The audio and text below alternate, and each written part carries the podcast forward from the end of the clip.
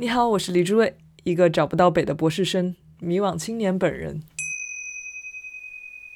我一直不能认同自己待在认知科学的学术象牙塔里面工作，那我觉得很大一个不舒服的点就是一种割裂感。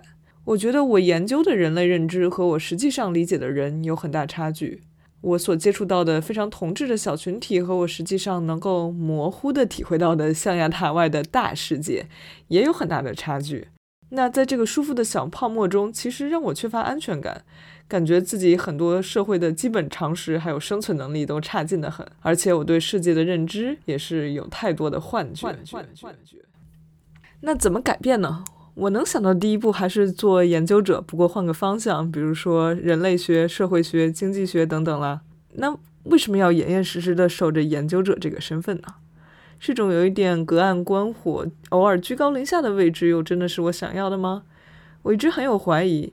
但是跟身边大多数（括号自我感觉良好的）研究者在这一点上却很难有共鸣。于是我脑瓜一转，去问了问西岸。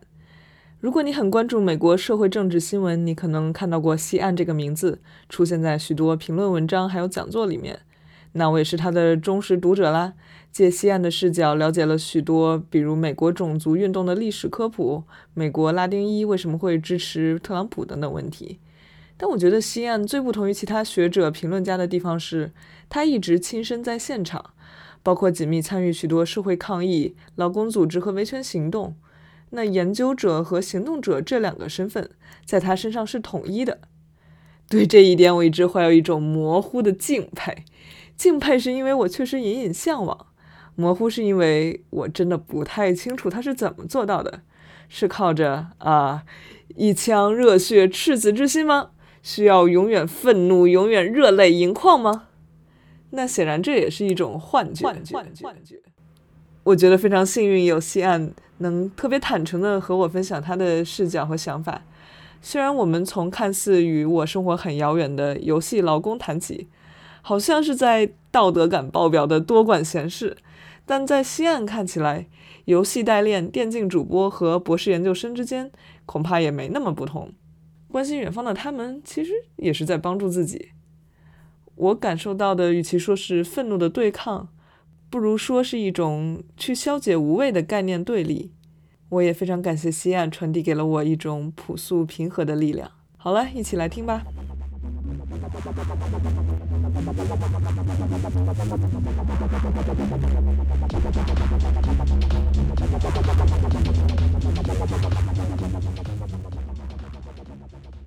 非常高兴你愿意来录播客。哦，就随便聊聊。不然我也起不来，我跟你说，就是你要是不跟我说我上午有事情，我可能就不做事情，因为我一般什么访谈啊什么都是下午，然后上午我就不想做事情。所以要逼迫自己起床吗？对。为什么呀？太冷了，上海。就在北美就还好，就太冷了就不想起来。可是那为什么要逼迫自己起床呢？那就还有事情要做呀，不然就熬夜了呀。OK。那你现在在忙什么事情？呃，就是在国内收集数据嘛，因为自己的田野是在国内，做游戏劳工。呃，游戏劳工就是你是在比如说去采访那些什么做代练啊之类的人是吗？对的，对的，就是我做代练直播陪玩、租号一系列的外挂，甚至。哇塞，OK，那要不先从这个这个谈起吧？你这个研究研究的问题是什么？嗯，主要还是关注零工经济吧，但是是特定的这种游戏领域的零工经济。嗯，因为会感觉之前做这种零工啊、不稳定工作这种趋势的学者，他们更多的是关注以男性为主导的行业，比如说外卖骑手啊、快递员啊。以特别是在国内学者的圈子里，这个氛围就更加浓。然后。欧美的话，其实情况也没有更好，因为大家一般都会做什么 Uber、Lyft，或者是 Uber Eats 的人啊。然后，哦，英国那边也差不多，就是做那个那种对标嘛，像 Delivery 啊什么的。对，所以就是会感觉最多大家会做一下家政工之类的，因为家政工行业它也是越来越零工化。但我会觉得，就是零工经济它涉及的行业会更广泛一点。其实游戏零工这块。单个平台都已经有好几百万的老公了，然后这块可能一直没有多少人关注。哎，能对比一下，比如说开滴滴的人会有多少人，然后做这个游戏的人会有多少人？呃，肯定就是总数来，滴滴的话我没有查过资料，哎，像骑手，骑手的话，呃，应该总数是还是比这个。怎么说呢？应该还是比单个平台的游戏劳工要多的。但是我做过一些统计，因为它单个平台就有三四百万，像主播的话，你如果多个平台加起来，因为一个人是很难在好几个平台播的嘛，所以加起来有几千万，那基本上是可以跟骑手对标的数量上。只不过大家可能不太关注，是因为。很多人他不是每天都在播，他可能是一直兼职的情况，所以你如果说兼职每天都播不满一个小时，甚至几天再播一次，这些人都记进去的话，就数量还是挺多的。但是就全职的人口来说，可能没有这么多。那你研究这个，你是就是想填补一下学术界的空白，为某一群人发一下声吗？还是你有一个什么特别特别想要去解决的问题呢？还是怎么样？嗯，我觉得一方面是对零工这个趋势比较感兴趣，另外一方面，因为我自己是之前是打游戏的，所以也是跟我的自己个人兴趣的一个结合。然后再者的话，呃，也算是自己的一个问题意识吧，就是因为从总的趋势来说，一方面是大家越来越。去承担那些碎片化的工作，但另外一方面，这些工作又越来越集中在网上进行，所以它又是一个从线下到线上工作的一个转型，不仅仅是一个零工的转型。然后这个可能又对应着现在疫情下面的一个工作的趋势吧。那比如说，至今你有看到什么特别重要的现象，或者是大家没从来没注意到过的事情吗？呃，我自己现在。可以发现很多从事这一行的人会是以前在传统服务业做的人，所以你可以明显的看到一个从传统线下服务业转到线上游戏劳工的这样一个过程。虽然这是不稳定的，但是很多人会跟我说，他们宁可去做这样的一个工作，因为相比于他们线下的服务业，其实游戏劳工已经是一个相对呃比较稳定的行业了。像我之前会遇到那种以前做美甲的，然后因为疫情美甲店都关门，所以他完全失去收入。他之前也想自己开美甲店，但是发现这个行业在疫情下根本就不堪一击，所以他会想，就是有些老公虽然说看上去收入也是不稳定的，但是相比他之前的行业已经是一个更好的选择了。嗯，但是比如说游戏劳工，他是不是不可能有什么正式的合同啊之类，就没有不会有最低保障？对，不会有。但是相对来说，他在之前的那个行业其实也是没有保障的。啊，这样的吗？对，因为之前的行业的话，他也不是老板，就是你说关就关了。像这种线下的服务业，就是不是我们认为的那种跟大公司的那种合同嘛。嗯，OK。嗯，还有那种以前在餐馆端过盘子的，在工厂做过零工的，然后在酒店做过前台的，还有一些做安保工作的人，他们后来都会慢慢的转向这一行。那你说你去田野是真的要去有什么就是线上游戏行业集中的地区吗？产业园吗？会有像上海是中国游戏和电竞非常发达的一个地方，然后包括 B 站在这边，然后之后会去跑像广州、深圳之类的，因为腾讯周边聚集了很多的营销公司，也也就是我们大家说的工会，游戏工会，啊，然后也会去那边访谈一些人，然后广州的话，因为虎牙在总部在那边，然后主播也会。多一点，因为其实有很多全职主播，有时候他还是会跑公司的，因为全职主播之间跟平台之间有时候是有协议的，然后平台确实会给一部分的底薪。哦，OK，所以他其实是还有基本收入保障的。如果他是一个很很少，但是他跟平台有协议，对他那个底薪是没有办法维持他的基本收入的。所以你说你原来玩过游戏，是你自己真的玩过什么代练吗？呃，我自己不会代练，只不过就是可能知道这个行业已经很久了，因为就是以前打游戏，所以知道有这么一群人。而且其实过去十到二十年，就是所谓的中国的零工，呃，还是经历了一个比较大的转型吧。就因为以前网速不够快的时候，这些零工基本上都是，比如说淘宝店，然后工作室，然后零工也不用露露面。然后现在四 G 和五 G 发达以后，你就会看到更多直播啊，然后陪玩产业的兴起，因为这个需要一个很快的网速，需要顾客跟平台老公一起同时在线打游戏。那这个就一定需要一个很高的一个技术条件，包括我访谈的很多劳工自己也表示，他们为了做这一行购置了非常好的电脑、显卡、声卡，然后甚至头戴耳机，这个都是他们需要付出的成本。那听起来比做服务员什么的还是困难多了呀。对，但是就是可能，呃，他们这个月收入会多一点，所以差不多三四个月能回过本。啊。天呐，嗯，还是还是收入提升很多的，有有提升至少百分之三十到百分之五十，有翻两三倍的也有。但这是少数的幸运儿吗？嗯，我目前问到的基本上，呃，如果你是全职的话，基本上收入都会比你之前的工作要高。但问题是，他们之前的工作没有那么好，因为他们可能学历会相对低一点，就是没有办法在正规的工作。行业找到一份稳定的工作。嗯，那你去调查你是怎么接触到这些人的呀？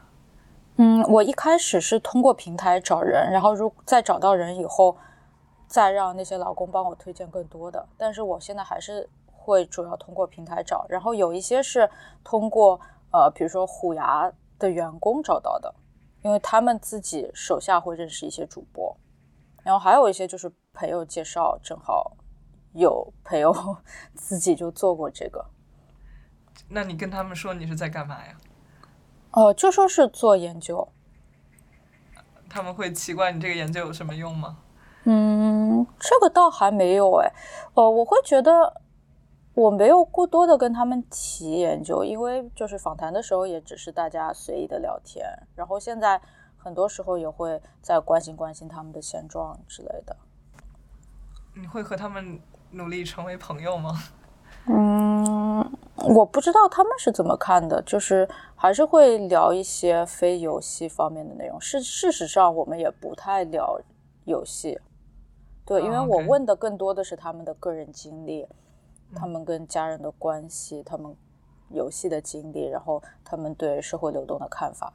这些东西就很少问他们打游戏的一些状况，因为毕竟自己关注的核心不是游戏本身嘛，而是游戏背后的劳动的过程。嗯，然后你觉得他们会很信任你，跟你讲这些故事吗？呃，我有遇到过一些，呃，老公没有跟我说全部的情况，他们没有骗我，但是他们故意隐瞒了一些，比如说内部交易啊，然后平台外交易啊。有的，那个我怎么发现的？是通过就是，呃，和别的老公聊天，就是别的老公提到了有这个情况，然后你再反着去问他，他就会有点生气，比如说人家为什么要跟你说内幕这种。嗯，就平平台会阻止他们告诉你透露给你一些秘密吗？呃，我觉得是恰恰相反，就是平台是想知道这些事情，他们他们在瞒着平台。啊，我刚刚说的情况是他们是在。呃，离开平台做交易啊，所以平台是不愿意知道这件事情，所以我觉得他们是担心我向平台举报他们，这样会导致他们消耗。那是啊，但事实上你会把这些写出来，不就也平台就知道了吗？嗯，但他们不知道是谁，就是平台一直知道有这个交易的存在，但他们不知道是谁，就是只要你不向平台举报这些独立的用户的话，就没有这个问题。平台一直都知道，一直在打击这个事情，但是他们其实打击不完的。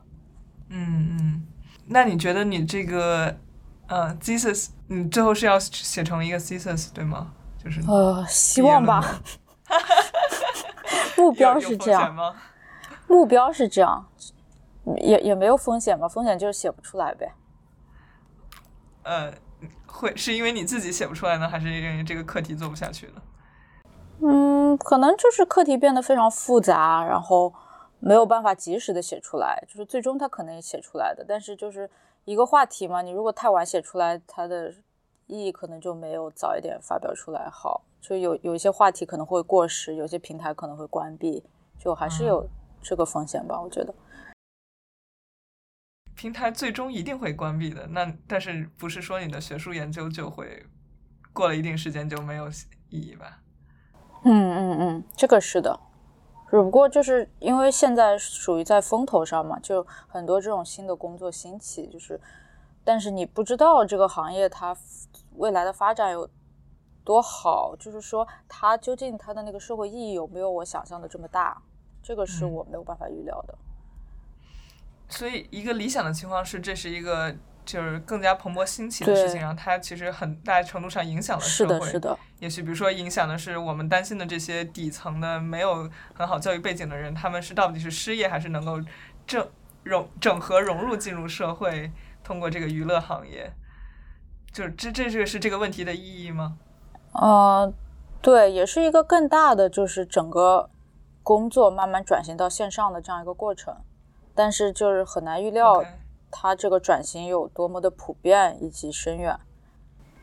就是我还是在奇怪，这样的研究，你有没有期望它能产生什么样的社会影响呢？嗯，看吧，我自己是希望，就是跟像骑手互助群一样，帮很多行业的这种流系零工建立一些互助的组织，因为现在来看，他们都在不同的城市，其实。缺乏互相的沟通，而且他们维权的话，其实是比其他的零工更困难的。目前平台处于非常垄断的地位，而且也是在一个野蛮生长期，不像我们关注的美团、饿了么、滴滴这些平台，经常有这种社会舆论监督。然后我研究的这种游戏平台，虽然说一直有一些丑闻爆出来，但是总的来说，他们对劳工是完全没有任何保护的。像老我遇到的劳工，经常会出现，嗯，老板。就只付了一半钱，因为这个，比如说以陪玩行业做例子，就是那个老板会下一个，比如说半小时的单，但是呢，他跟老公打了半小时以后，就会跟老公说没事儿，我们继续再打半小时，我之后钱补给你，但是其实他是不会补的。然后像老公遇到这个情况，平台是完全不会管的。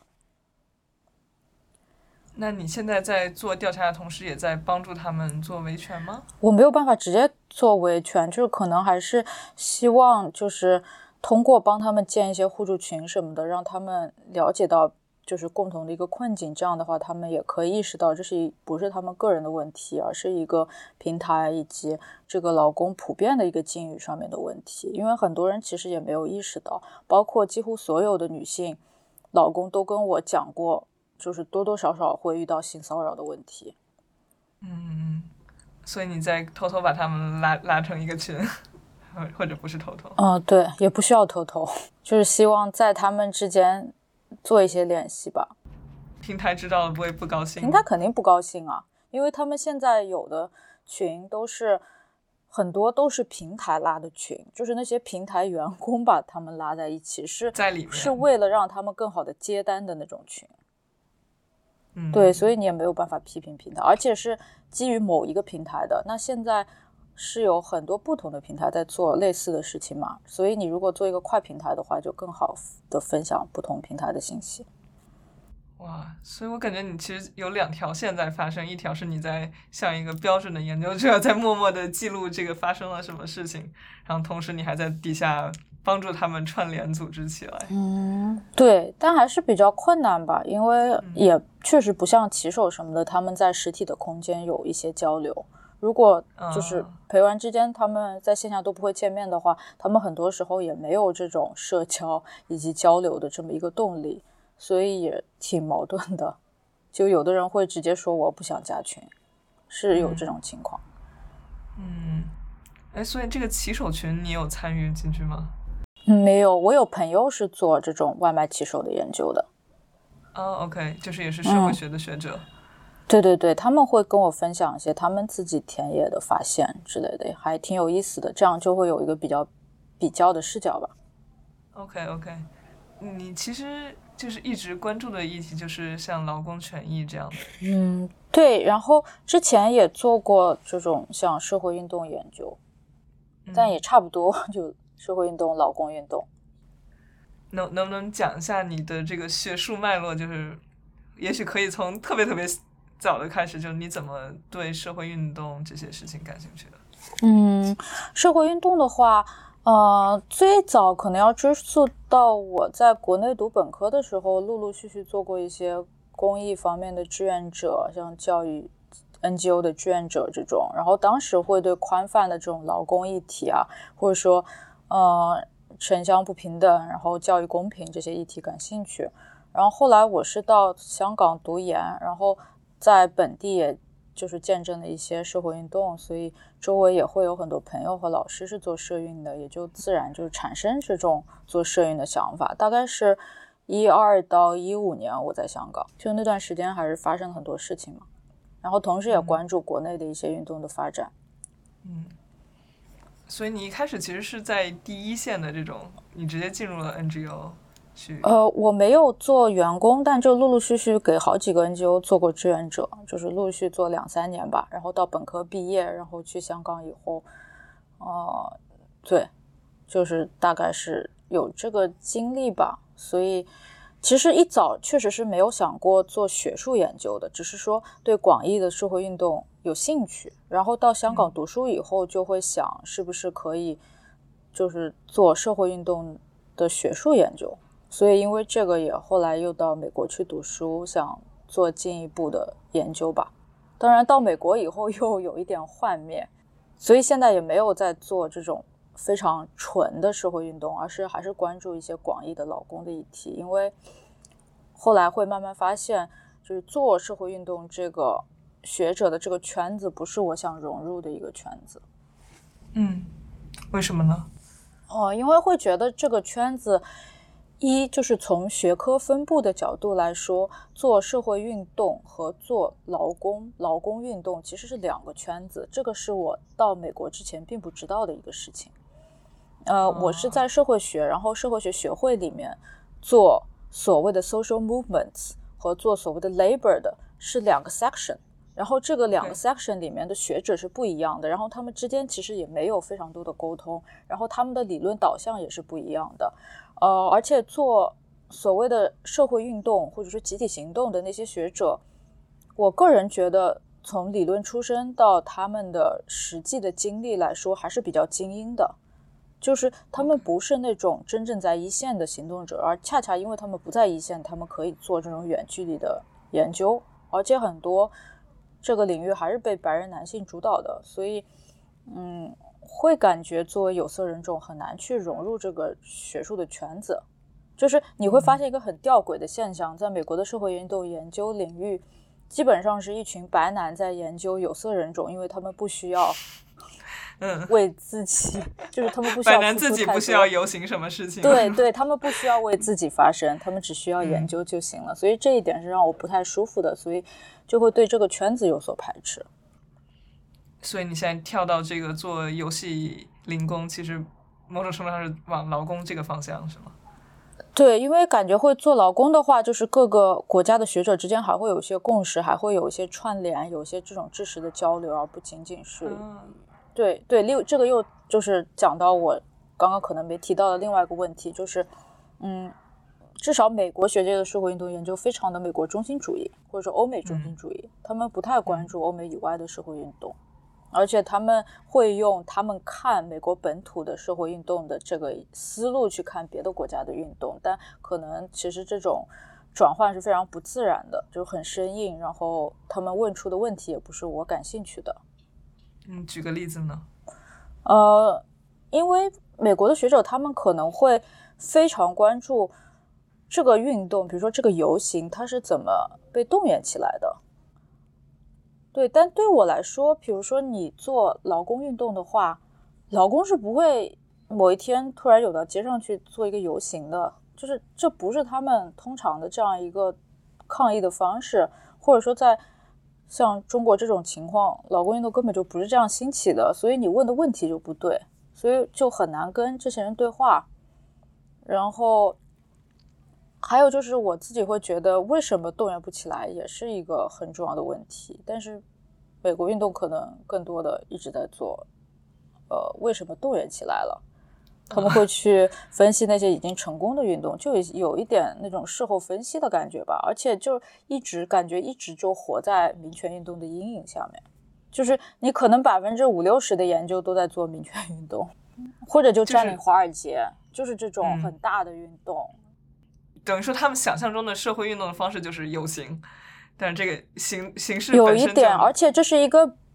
他们会知道有别的形式，但是真正他们分析的时候就是游行，因为数据也很少，其实也只有那几个运动你能找到比较靠谱的数据进行分析。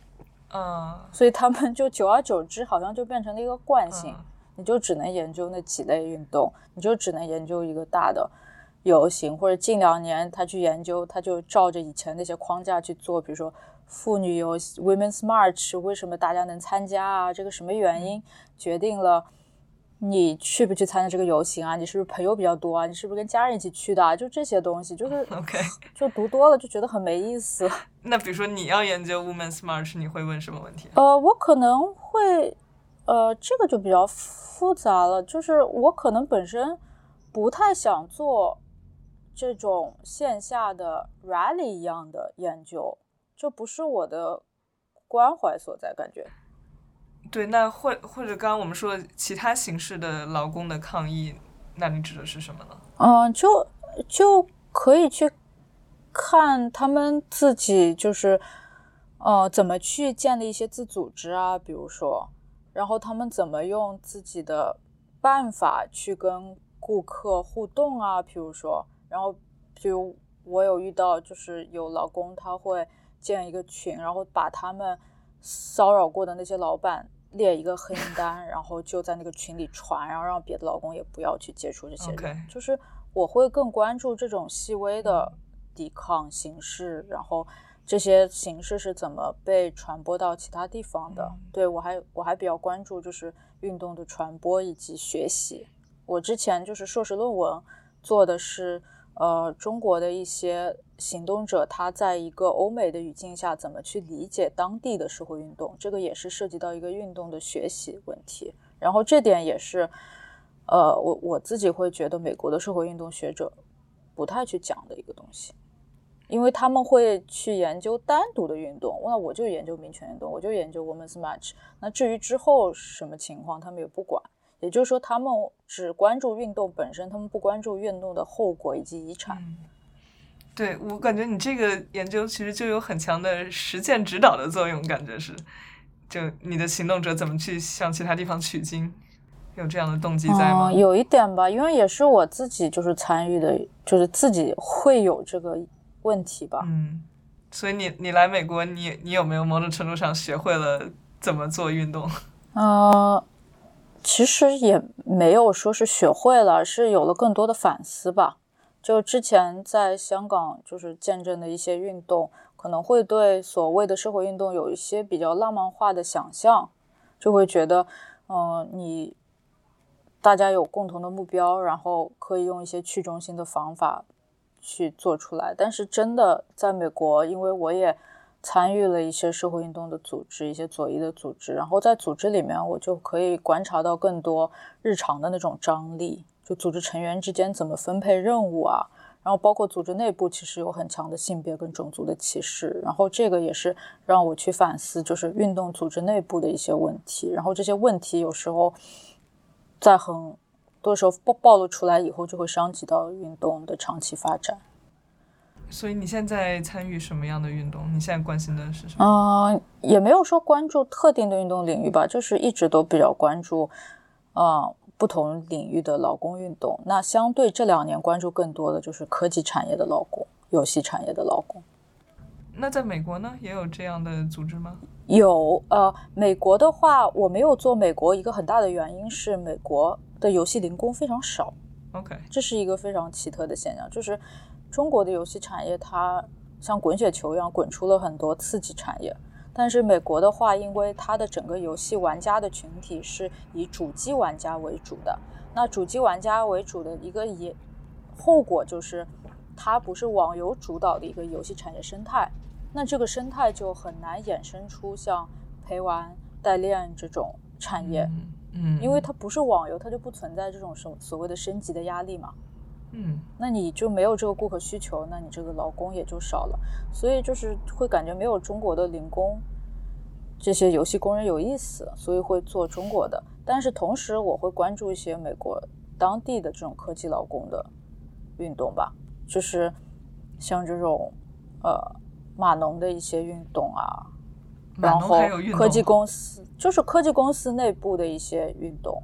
OK，就比如说谷歌内部，他会为他们的呃一些临时性的员工争取权益啊，因为科技公司内部都有很强的一个分化嘛，包括公司内部会有呃。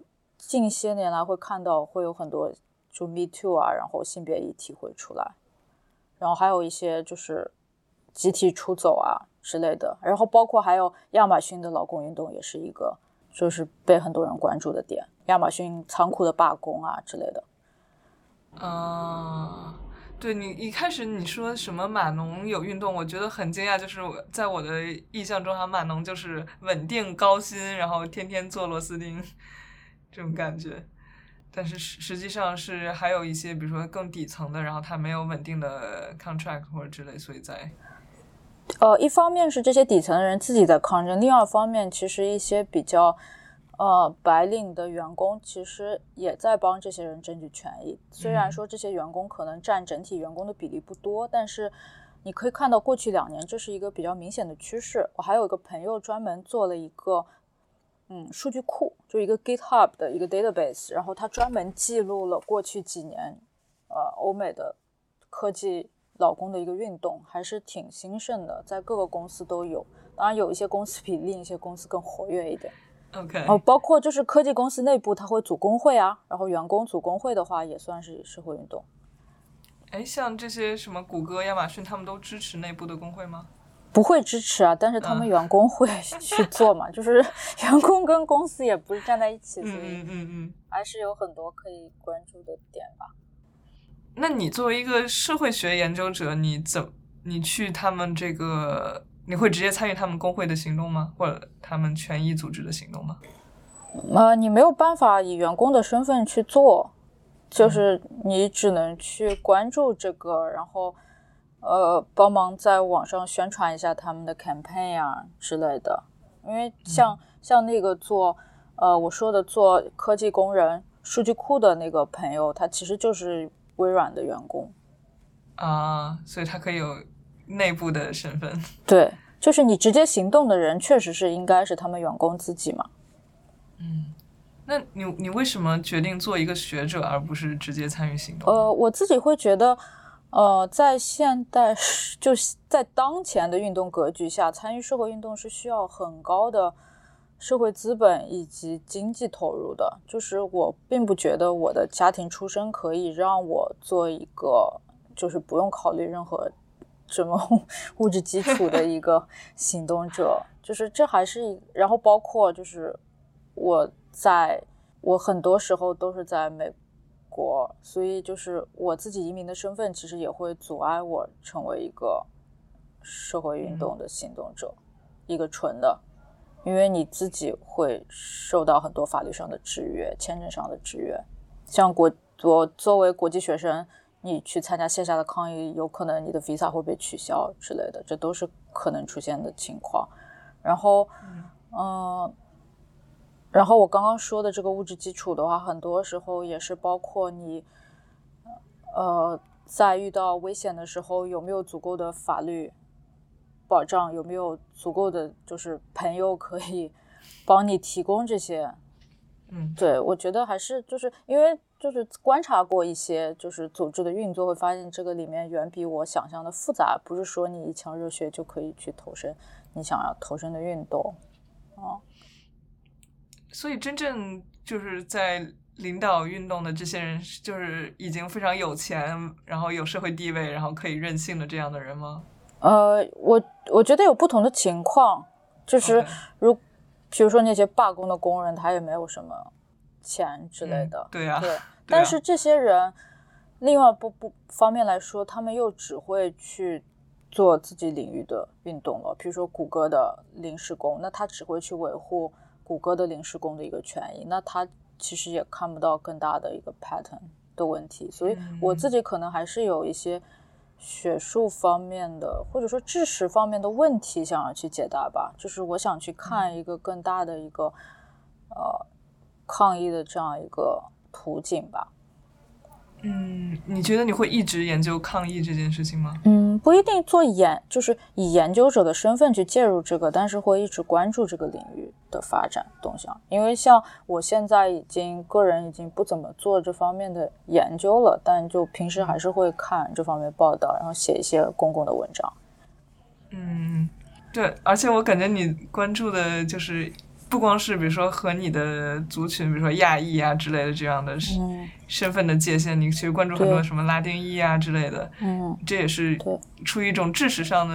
嗯，我自己可能就是一方面是知识上想去了解这个问题，另外不部分也是不想让大家把我就是框定在亚裔这么一个标签下面，包括也不想让大家把我框定在女性的标签下面，就我个人这种身份的。边界感就很弱，也并不希望，就是大家看我是这样的，就一定要研究某个特定的主题。像我自己现在游戏，呃，研究游戏公认的话，嗯，像我美国大学的老师，很多时候就会预设我一定是从性别的角度研究这个事情。当然，性别非常的重要，但是我不喜欢他们这种预设。嗯。我肯定会从性别去做，但是你也不要一开始就预设，我就一定是从性别的角度做的。包括你也不要预设我一定会去做亚裔的研究，这个是我个人比较排斥的一种倾向。我觉得就他这样的预设，一方面。我有的人会利用这样的预设，就是因为我好像是他们中的一员，所以我有你独特没有的资源，我更有 authority。如果你想把饼子摊得很大的话，你就会面临别人质疑你，你有什么凭什么来说这些事情？对对对，会有会有这个问题。但我也自己像，比如说我关注拉丁裔，我也没有说我就一定要做这方面的研究。但是我觉得，就是了解这件事情是很重要的话，很重要，就是一个是给你一个。比较的视角，比如说，如果你只是钻在亚裔那个里面，你就会觉得，比如说，亚裔都种族歧视黑人啊，然后你就会 很绝望。但是如果你去看拉丁裔的情况，你就会发现拉丁裔情况可能更糟糕，就你会发现共同的问题，虽然它的历史脉络是不一样的，但是它就会给你一种就是不一样的视角吧，就是你不要沉浸在自己的这种。就是不不是中华民族的劣根性，对，就是没有必要什么东西都拐到什么中国的问题啊，就是这个就是一个全球的问题。哇，所以全球视角某种程度上让你对人性普遍更加悲观，但是对 自己的族群可以更加乐观一点。呃，也没有乐，也不叫悲观，而是就是说我是我说这个拉丁裔情况也很严重，也不是就是说好像要比烂。而是说，这个东西就是我们大家没必要搞本质主义，就好像亚裔就是怎么怎么样的，是哪一个族裔就是怎么样的，就是很多时候就是有共同的历史原因决定的，或者说有一些更深层次的原因，而不是大家在公共讨论中有时候甩出来的一些概念。那你觉得，你就比如说你关注这个拉丁裔为什么支持特朗普？嗯，其实很多，比如说其他的所谓公知也会关注这件事情。那你作为比如社会学的训练，或者是你直接参与这个一线运动的这些知一手的观察，它使得你的视角跟别人有什么区别呢？嗯，我也不会这样来划界了。我觉得就是普及公共知识的人当然非常重要，而且就是像我们做研究的话，很多时候要花很长的时间看文献。那这个时间其实是挤占去参与公共讨论的这个时间的，这个我们是需要承认的。而且，就你在国外待久了，你其实文字表达能力之类的其实都会退化的，这个是需要承认的一个现实。你不可能就非常高产的去写文章。但我觉得就是站在自己的角度做自己的那种贡献吧。就是我自己的话可能会，呃。不把任何族群看作一个整体去看它里面更细致的情况。因为我我其实关注拉丁还有一个很大动力，就会就是看到现在的很多公共讨论，呃，太把拉丁裔标签化了，就是觉得他们就是怎么怎么样的，他们就是挺移民的，他们就是有很多无证移民，然后他们就看不到，比如说拉丁内部的一个性性别。的情况啊，然后也看不到拉丁内部的族群差异，包括当时在讨论很多拉丁裔为什么支持特朗普的一个讨论里面，大家就直接就觉得这个就是古巴人导致的嘛，古巴就是反共产主义嘛，就是这些，嗯，就是很强的预设，就让大家看不到内部的一个分歧以及就是历史的流变吧。对。其实我感觉就是你尽量让我们的讨论更加细节，然后更减少扣帽子、大而化之的这样的信息。对，从这个角度看，也能看到更多的希望吧。就你大而化之的讲，就容易落入那种反正这些人就是这样的那种预测。嗯，我还是觉得啊，就是。当我们在谈论运动啊或者抗议啊之类的，就是你一直在身处的这个世界是一个一直非常动荡，然后有很多的问题一直需要去斗争的这样一个世界。对，这是你对世界的一种感觉吗？呃，对，我觉得会有这种心态吧，就是一直是那种未完成的状态，需要不断去更新和挑战自己既有的常识跟预设，需要去。不停的跟踪，然后也要意识到，你做了很多努力，不一定都是有成效的，甚至是有反作用的，或者说之后去领导抵抗和运动的人，可能都是你从来都没有想到的人。我觉得需要有这样一种心态吧。嗯，就是我觉得，我感觉到绝大多数我身边的人是在拒绝这样的心态的。就不光是说我认识层面上我需要一直更新自己的知识，而是根本上他不想承认这个世界是充满了不正义与这个不不合理的这个秩序。他希望能够至少我自己建立在一个稳定富强的秩序中。你会有感觉你是一个比较孤独的这样的一种想法吗？嗯，我觉得还是有。有人是这么想的吧，就是对我自己来说，一个就是找到自己的社群，找到自己的一个支持的网络，一个是比较重要的，对自己的心理健康也比较重要。另一方面来说，嗯，我也会觉得所谓的稳定生活，其实对每个人来说都是一个类似于幻觉的一个东西，你只是不知道什么时候你的这种幻觉会消失而已。对，所以很多时候也没有必要从话语的层面上跟人去辩论，就是更多的是一种，呃，个人经历的身体上面的这样一种感知。就，譬如说，我觉得这个疫情其实已经打碎了很多人这种稳定生活的一个幻想，只不过有一些人还能继续活在，就是自己的泡沫里面，但是，嗯，他还是会在不同的时期去。给不同的人带来这种冲击吧。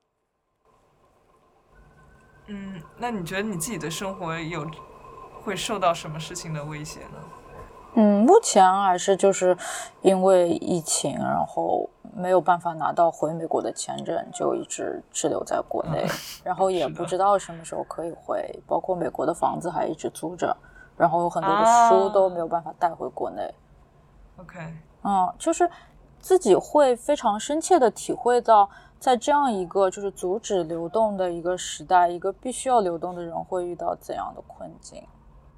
就我自己做田野也会遇到很多问题，因为我们我自己所在的学校其实是禁止所有的国际旅行了，所以我之前申的研究经费也都作废了，因为他会跟你说，因为我们现在停止了所有国际旅行，所以现在你这种。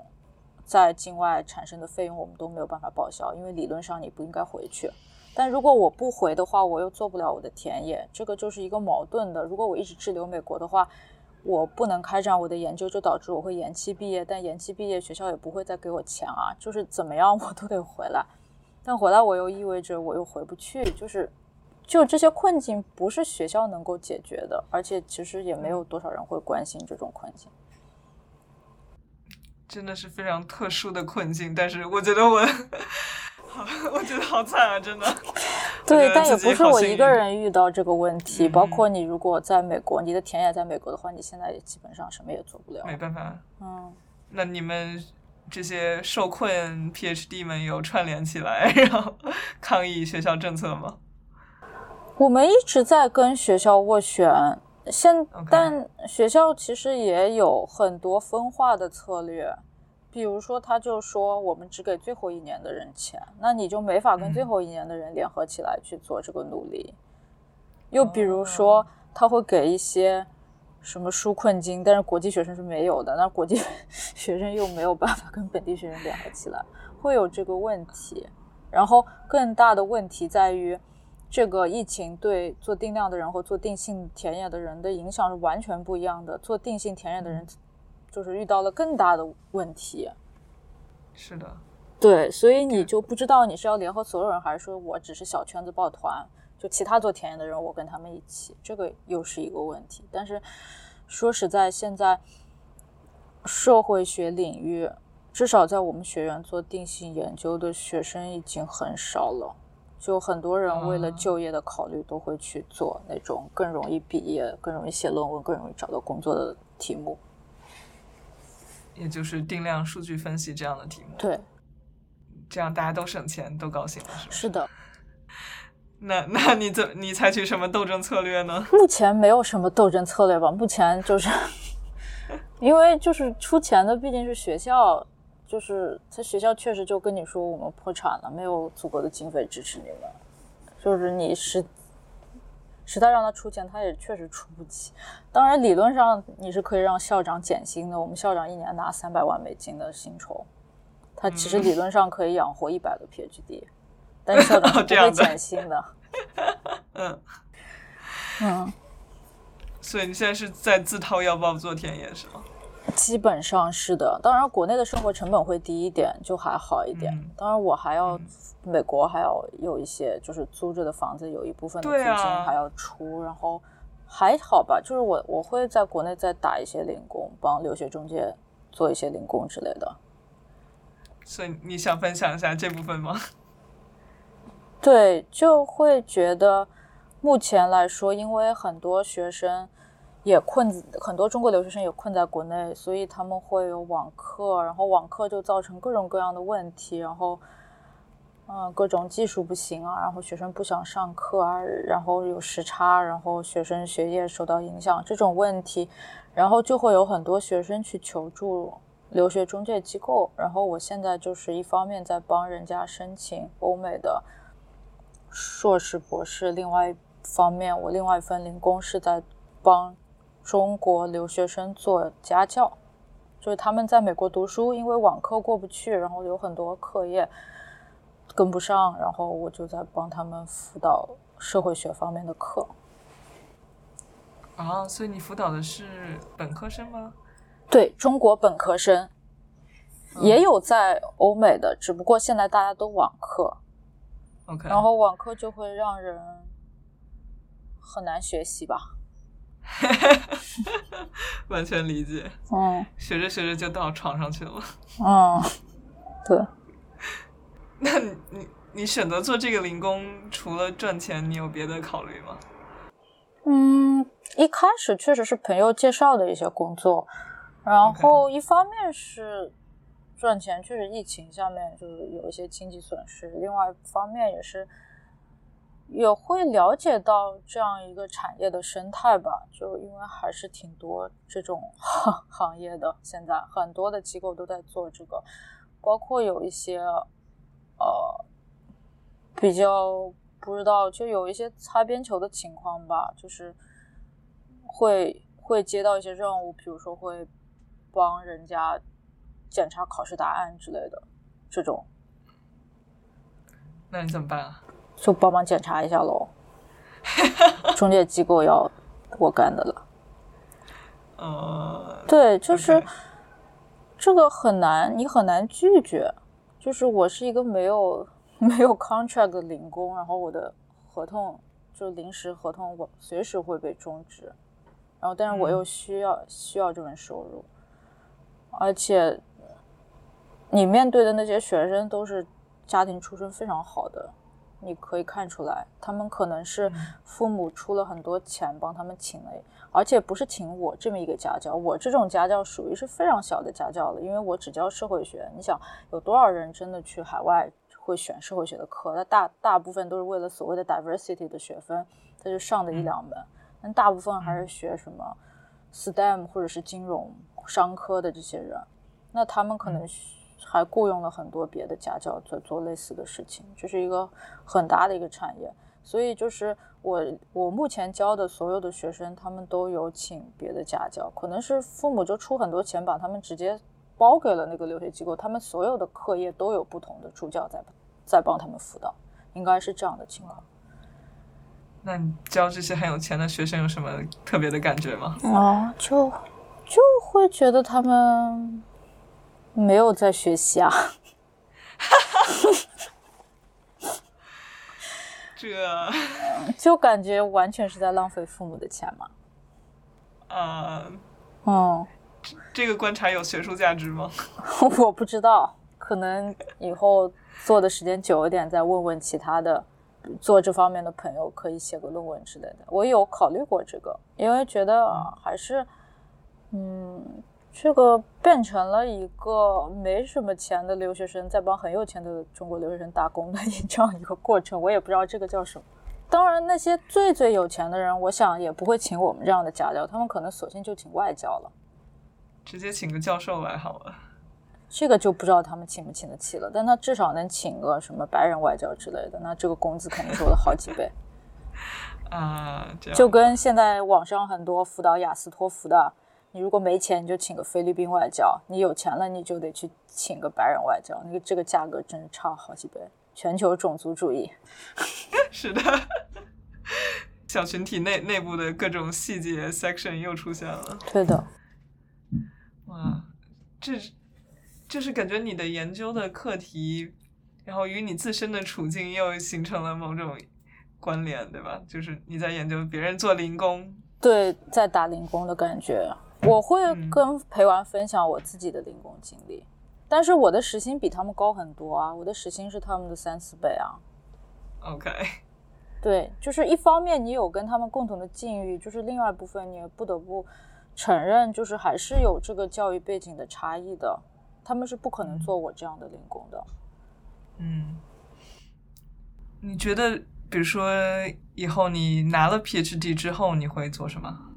嗯，先试着在学界找工作吧，找不到就再说吧。对，可能会还是会在不一定美国学界吧，就是在广义的 学界找一份工作，然后对，但不也不一定会适应这个学界的氛围吧。就经常现在在美国学界内部，我都觉得其实挺难融入那种纯学术的氛围的。而且会有自我审查，会避免说到很多行动方面的问题，不然大家就会觉得你不是一个纯做学术的学者，就是大家对你的学术评价有时候会打折扣，这是我个人的经历。你可以具体讲一下吗？就是写到什么东西，别人会觉得？嗯，特别是以前做社会运动研究的时候，如果你老是在讲啊，我跟行动者。嗯，之间关系很好。我自己以前也做过一方很多这方面的工作，大家就会觉得你没有站在一个很中立的立场上去做研究，嗯嗯嗯，或者说你完全就不是从一个学术理论的角度去做你现在的课题，所以也挺矛盾的吧？就其实并不是很确定，如果真的找到一份学术的工作，会不会喜欢学院的氛围？就是这种把自己剥离开来的，就像你刚才说的，是一群白人男性研究有色人种的抗议。其实它是一个剥离的身份，对对你来说，其实你完全不会认同这样的身份。对，是这样的。但是你，你有可能回中国来做教授吗？呃，应该不会回国内，就是因为一些就是对政治氛围的原因，应该不会在国内做研究。但是在国内做业界的话，可能还好一点。业界是什么？就就非 非学界，就是随便做，甚至在国内打零工也没关系。就是，就对我来说，我看待各种不同的工作就比较随意吧，就是觉得都是工作，可能自己也是做就是劳工啊，工作社会学这块的，所以会看的比较开吧，就没有觉得 有很多什么我这个教育背景有很多事情就不能做，好像也没有这个观念，包括我家人。特别我妈，我跟她聊很多零工方面的话题，然后她现在也挺接受的，甚至说，那你找不到工作，你就去送个外卖，挺好的，还能锻炼身体。真的吗？哦，她也没有在开玩笑，她就觉得可以锻炼身体，因为我一直在家里宅着。不是。你妈妈会觉得你在这美国读了社会学博士之后回来送外卖是一个正常的事情？你这怎么给她洗脑的？呃，这个不是一个正 呃，她不会觉得正常，而是她觉得我这个人想法就很独特，就是他他会觉得我做什么她都已经不惊讶了，她已经没有什么期望了，对我就可能就弃了了，所以他就觉得都行吧。OK，但是。你也你自己不会觉得，就是你投或者你社会给你投入了很多培培养你的成本之类的，然后有这样的负担？呃，我觉得会有，就是你会有一种浪费了资源的感觉，但是你很快就会又又想到，这个压力不在于我，并不是说我没有争取去找一个合适的工作，而是很多因素导致目前所有人都。面临着被机器取代，面临着以后若干年要拿这个全民基本保障工资的境地，所以就我自己不会过多的去担忧这件事情，因为会会感觉有更大的社会趋势在前面，包括学术的零工化，就是越来越多的人都找不到全职的教职啊，就是未来。全职教职就跟当年的国企工人一样，它就变成了一个马上就要消失的一份工作，所以我个人不会太惊讶。包括你现在找到了一份全职的工作，可能若干年以后这份工作就不存在了。哇哦，这个是我听过的对未来最…… 你说这个叫悲观吧？你也许你应该叫很现实是吧？的预言。对我也没有觉得这件事情是一个很很悲观的事情，好像你失业就不好，就是就可能是因为。就我刚刚说的，因为做工作社会学以后，会对所谓的工作有一个更加，嗯，更批判的一个态度吧。嗯，就是重要的不是说你的生活意义就是来源于工作，或者说你做的事情，你不一定把它定义成工作，或或者说或者说不同的工种之间的差距没有你之前想象的那么大。那生活的意义来源于什么？就它可以是更广的，不是说你你有一份稳定的工作，你好像就觉得你的人生 过得很好。就重要的对我来说，更多的是，呃，一方面是在变动的社会中能够找到自己的一个兴趣，就是你你有时间去去追求自己知识上面的一些兴趣，这是一方面；另外一方面也是。可以跟更广泛的社群联系起来。至于是不是有一份每天都在重复的工作，对我来说没有这么重要。可能更重要的是，我怎么去弄到我需要的物质资源，让我去进行持续性的知识和社群上面的工作。我其实我很能共鸣你说的一点，就是你希望一直保持可以。有知识上的自由，就是你可以有感兴趣的问题，然后有时间去研究，甚至然后也许写文章来输出与人讨论。就是我你会觉得这是一个你可以保持的生活的一个基本形态。哦，是希望的一个状态嘛？当然，它不一定以所谓的文字产出来来呈现出来。就是你你在你日常的行动中也可以去获得很多的意义，包括帮。一些游戏劳工做自组织什么，我做的也挺开心的。就是这样一种，就是一直在做尝试新的组织形态的这样一种生活方式，还是我希望去保持的吧。对，就是其实你说的希望与更多的社群去连接。就是我的每一个播客的嘉宾，我都会问他们这个问题：就是你你怎么做到这件事情？因为我觉得我自己很希望有这样的感受，包括就是来美国待在纽约，说是你应该身边有很多非常多元化的社群，然后非常多元化的人。但是事实上，我我感觉我还是与我的社群，比如说与我物理上的社群，其实没有什么人际上的联系。嗯，明白。我觉得我有类似的感觉，就是在一个所谓的全球城市里，其实还是会有那种特别没有联系的感觉。嗯，我自己也没有特别多好的办法吧，但我自己之前的经历可能还是会有很多意外的联系吧。就是甚至都不是自己主动去争取的一些东西，就是你无意中参加了一个活动，可能会认识一些人，或者说你打游戏，你都会认识一些 人，然后做访谈也会认识一些比较好的，嗯，聊的特别好的，就是访谈对象，这个有的是无法预料的。当然，你也会遇到特别糟糕的访谈对象，我有访谈对象，访谈完以后就把我拉黑了。也有这种，嗯，对，但是比如说你的这个职业特色，其实就允许你可以起码与更多的人。对，是的，这个其实也是我选择做定性研究的一个很大的原因吧。我自己其实性格还挺内向的，如果一直每天跑数据的话，我就可能真的就一直待在家里了。我是会有这种倾向的，所以我可能是有点有意识的要把自己拖出自。自己每天对着的电脑，嗯，不然就不行了。就每天在打游戏、跑数据，因为我自己之前也做过定量研究的，只是不喜欢那种方式。对我花了这么四五年的博士时间才发现这个问题，好后知后觉。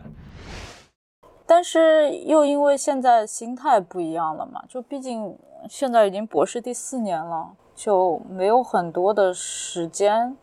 和这种精力再去做很多不同的事情，就你一方面还要维持既有的社群，然后一方面现在本身这个研究还在认识更多不同的人，就还是挺累的。你没有办法去做更多的，就是现在还是处在一个收缩的，我自己处在一个收缩的阶段，不想再接各种各样的事情了。那你收缩的时候，你有什么办法让自己的心灵平静下来吗？嗯，我觉得挺难的，我就只能想办法去，嗯，没有办法平静下来吧。就是每天还是有很多不同的事情在发生，但就还是强迫自己去更多的关注一些本地的消息。就比如说像美国的疫情的情况，我就不太想让自己每天都去关注，不然就平添很多的焦虑，而且是对我是一个就是住在什么地方就会更多的关注那个地方的事情，包括我以前住在香港的时候会更关注香港的运动，在美国的时候更关注，在纽约的时候更关注纽约的运动，到了费城就是费城本地的运动也会关注，不是说其他地方运动不重要，而是。希望自己能利用自己本地的这样一个优势，能够做更多踏实的事情。嗯，因为你像关注现在很多不同地方，如果你真的没有办法对那个地方的运动有什么实际上的贡献的话，那你就完全是一个兴趣的东西了。你看新闻有很强的参与感。对，我会，我甚至很多时候会有负罪感，就是一些悲剧发生的时候，会觉得你不在现场，你没有办法做这件事情。嗯嗯。就是因为我发现，我虽然比如身处纽约啊，但是其实我好像没有特别关注纽约到底在发生什么。如果我的信息来源是微信的话，那我可能每天反而知道中国最近出了什么电视剧。对的，对的，对，我会觉得我也经常会有这种状态，但是这种状态，我个人会希望能更多的避免这种状态。你理想的生活状态中？就是你是一个一直在参与这个社会，然后一直在帮助其他人的这样一种状态吗？这个很难剥离。我觉得帮助别人跟帮助自己是一个很难剥离的这样一个循环的过程吧。就很难说，就是我非常无私的在帮助别人，很多时候也是为了解决我自己内心的一些困惑跟问题，我会这样去理解。你觉得在帮助别人的过程中，解决了你解决过你的什么困惑？就比如说我研究这个游戏老公，就解决了很多我对工作的焦虑啊，因为他们自己人生很不稳定，他们也过得挺开心的呀。哦，就就我会想象，如果我处在他们那个境地里，我会非常焦虑，因为疫情之前的什么沙龙倒美发沙龙倒闭了，没有钱，那就去做游戏陪玩，就是我能想象那种。感觉，但是他们好像就觉得都都试图过得开心一点，这样子。嗯，你的嗯访谈对象一般都是所谓的，就这样说不太好啊，但是社会底层嘛，或者说就没有什么太多的生产资本。嗯，没有很底层，就是真正的社会底层，甚至都不会玩游戏。那他们会玩游戏，说明他们没有那么底层。就是我之前帮多数派写过一个文章，我自己会觉得他们属于那种像是三明治阶级，就是底层以上、中产以下的那种人，学历也没有很高。就是说他们的那种学历可能限制了他们进行社会流动，但是他们也不会跌落跌落到最底层。嗯，像比如说三和大神算什么？哦，那他们肯定比三和大神好。OK。那你觉得你会希望就是有意识的拓宽，你比如说要走到更底层，或者是走到更上层吗？去接触一下那样的人？嗯，好像也不会。首先，我不会做更上层的研究，就感觉离自己有点远，而且我自己之前跟比自己阶层高太多的人聊天，会有很强的不适感。不适在于什么？就是觉得他们想当然啊，把社会就是有很多。苦难也看不到，所以不是很想进行这样的 沟通。就是对社会的底层没有什么常识，是这样的感觉吗？呃，也不叫没有常，就我对底层也没有什么常识，就是只不过他们会有那种优越感。包括我现在关注零工，一个很大的动力就是我遇到过很多。正式游戏老公，正式帮游戏公司打工的，没有很就相当一部分人对游戏零工有非常污名化的论述，就嗯，他们就会觉得这帮人教育程度很低，只会打游戏，都是网瘾少年，所以才做这些，会觉得他们很蠢，无法对话这种。还有人试图让我不要访谈游戏零工，因为觉得他们说话没有逻辑。嗯，对，所以就可能就会让我反过来更想去接触这些零工吧。你会对这些污名化的指责或者明显有优越感的东西有一个本能的反抗。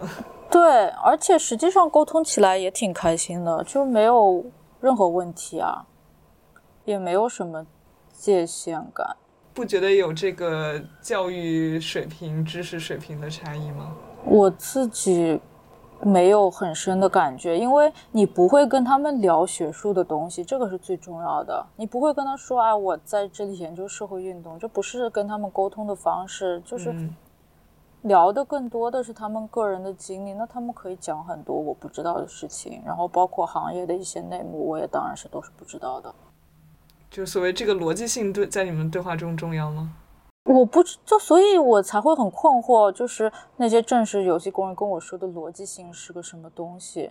就是我觉得你聊天聊开了，就不存在所谓的逻辑性的一个，因为你不再进行什么，你这又不是辩论，而且很多辩论也只是诡辩而已，所以我并不知道他们说的逻辑性他们在说什么。如果你只是在讲自己的经历，讲自己对这个行业的观察，那显然就是。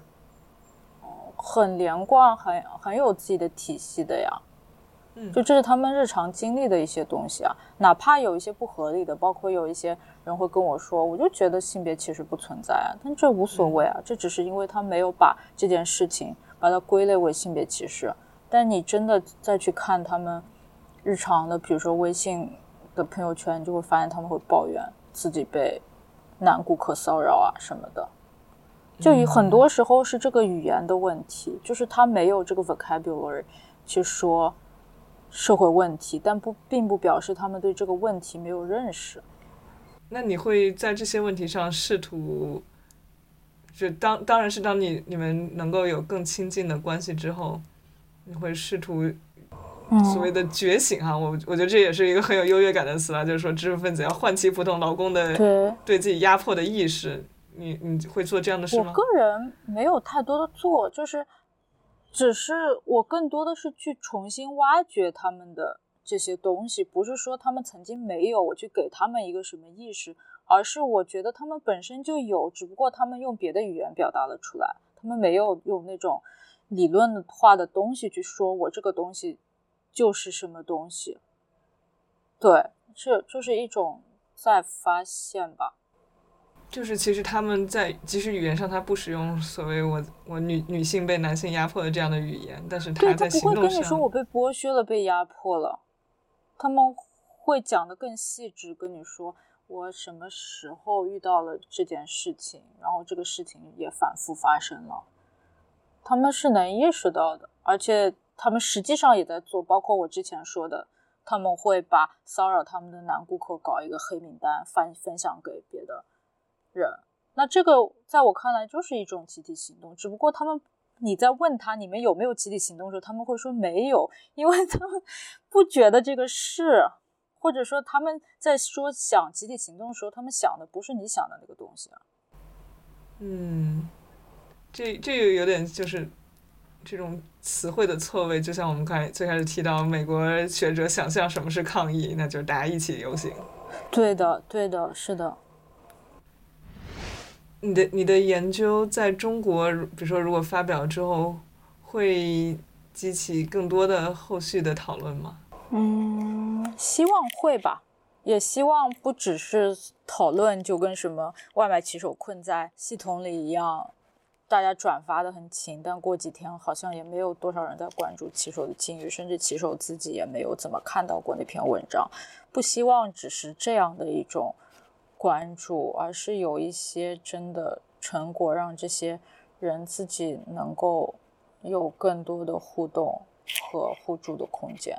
有更多跟平台斡旋的空间，因为整体来看，说实话，现在这个领域垄断还是挺严重的，就是平台跟劳工之间确实是一个完全不对等的关系。那你觉得，比如说成立一个 NGO 会是一种更有效的形式？这个就不清楚了，因为国内对 NGO 的打压也很严重，它不一定是以正式的注册的 NGO 的形式，还是有很多不同的探索吧。因为 NGO 这个形态本身也是。就是欧美基金会这样一个产物，就是它需要资助中国的一些 NGO 进行运营，就是这是一个在我看来比较老的一种维权模式吧。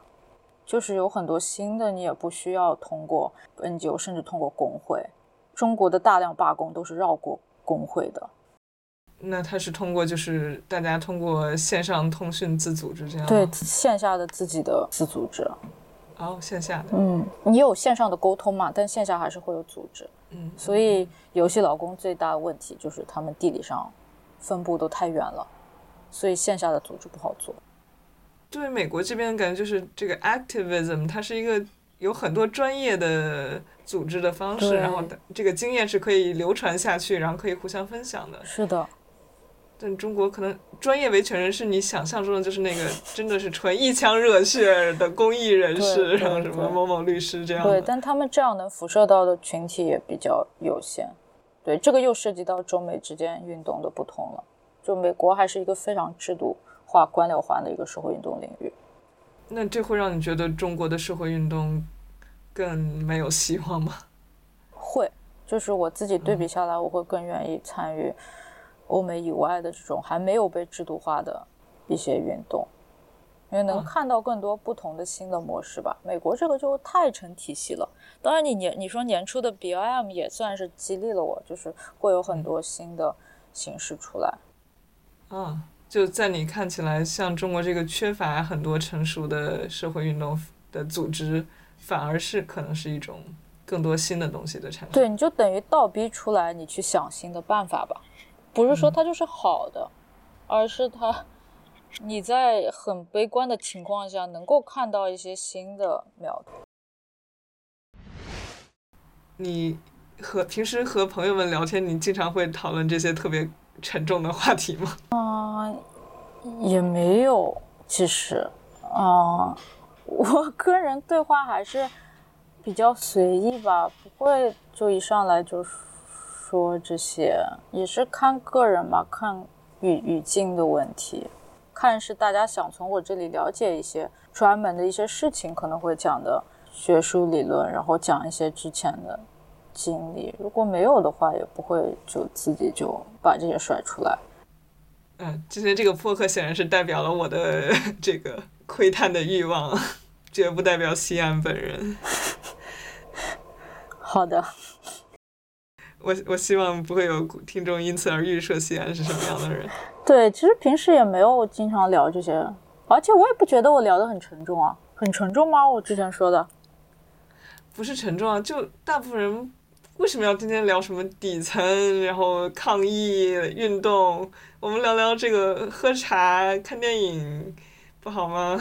嗯，那那我也在做打游游戏老公嘛，也可以聊聊打游戏嘛。就我觉得这之间没有太多的界限，没有什么东西，就在我看来没有什么话题，这个东西是沉重的，跟公共话题有关的。什么东西就是很娱乐，完全娱乐的。嗯，我觉得就不是啊，就是从打游戏开始，你就可以聊很深刻的话题，你也可以聊得很娱乐。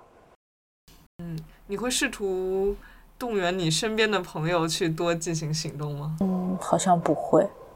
就我不会觉得这是他们的义务，就是如果周围的人过得很好的话，我觉得也挺好的吧。嗯嗯，但但是比如说，如果他们打游戏的话，我就可以跟他会实时的跟他们聊一聊游戏老公的问题。那嗯，玩游戏的人他们能行动就至少就是让让这群人变得更可见吧。如果他们在游戏玩家的群体里甚至都不被认可、不被知道的话，我觉得是一个很糟糕的情况。事实上，现在确实是这样的，很多玩游戏的人都不知道有这个产业。那其实你有没有考虑有什么更有效率的方式把这些传播出去呢？嗯，目前还没有太多这方面的考虑，因为自己还在收数据，就是希望自己对这个问题有一些更深刻的了解以后再去做。对，因为我也在想，你作为社会学者的话，如果你的产出是一个专著。那读的人可能世界上有一千个人，然后产出如果是新闻报道，那可能能有十万个人。如果你产出是一个什么电视连续剧，那可能有二十万个人。嗯，但那那个传媒跟电视连续剧都不是我能控制的，所以就我觉得重要的就是先写出来，就是先先把事情做好。至于真的有多少人看，就是你不能指望，有不能对自己输这么高的 要求。就你如果都没有写出来，你那你后面就更别说了。OK，就感觉你在进行的其实是可能是更源头的一个现象的发掘，或者是把概念提出来。对的，就是这个跟其他的零工太不一样了，因为完全没有人做、没有人关注的这样一个状态。我觉得我把它先写出来，让大家知道有这件事情，然后顺便帮零工们看看有没有什么自组织。这个是我目前能够想到。就我力所能及的一些事情，至于接下来怎么办，我个人也没有太多好的答案。嗯，好啦，我觉得我我觉得我说学到很多呢，好像也不太对。我觉得你就你的这个生活状态是我生活中很少见的一个状态，然后我看到你这样存在，让我觉得很安心。就我也会焦虑，但是最终就弃疗了。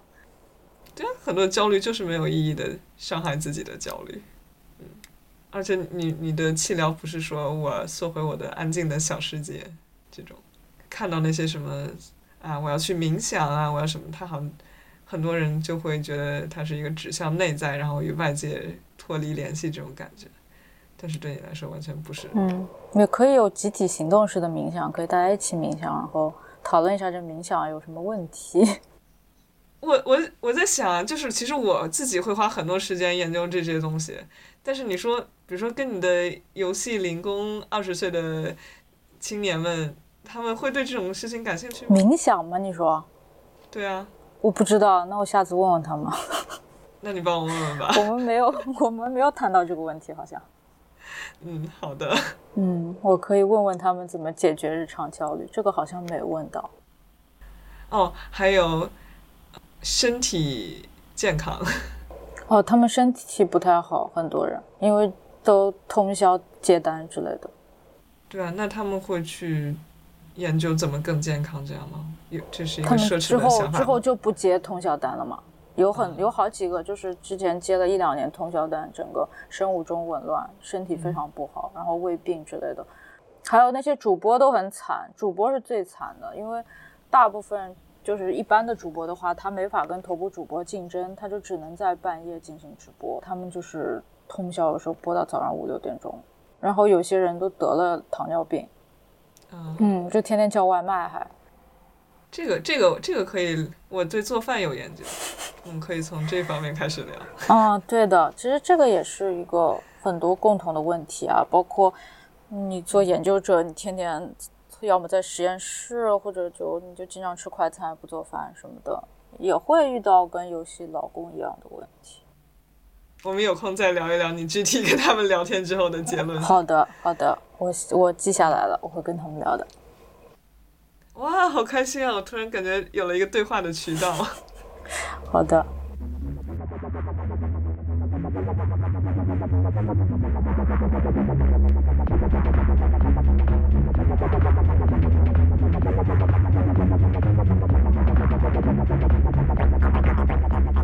OK，那这就是本期播客啦。我起的这期播客的标题是“游戏主播和刘洋博士有那么不同吗？”啊，如果非常荣幸我的听众中有游戏主播的话，请你不要生气，这就是个标题党啊，主要是为了刺一刺刘洋博士，包括我的日常幻觉。我在想，或许所谓精英的优越感和焦虑是一体两面的。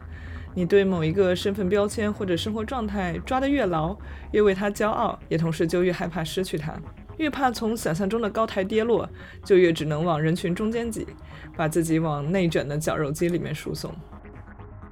当然，我也会有生存焦虑啦，也有对赚大钱的向往。但另一方面，我又确实有消除阶级众生平等的理想主义。比如，我理想的世界应该每个人每星期有一天做无聊但必须的工作，也有一天做科研、文艺等更有主体创造性的工作。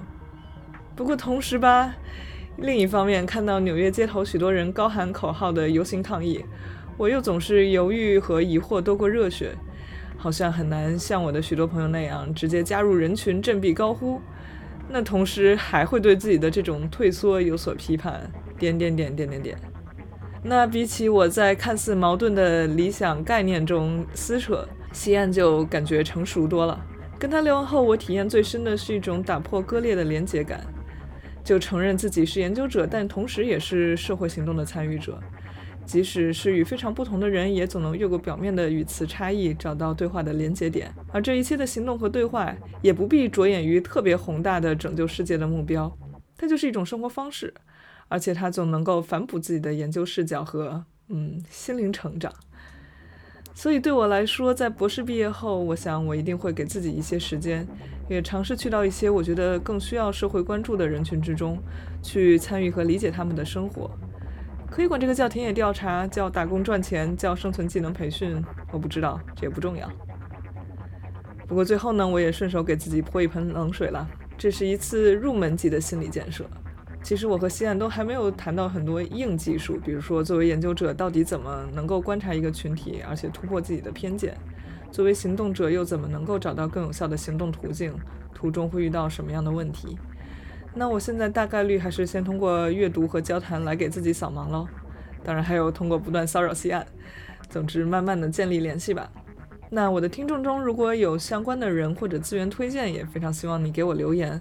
或者关于你对于自己所在的群体和处境，你有什么观察，有什么不满，希望采取什么样的行动，我也很想听到。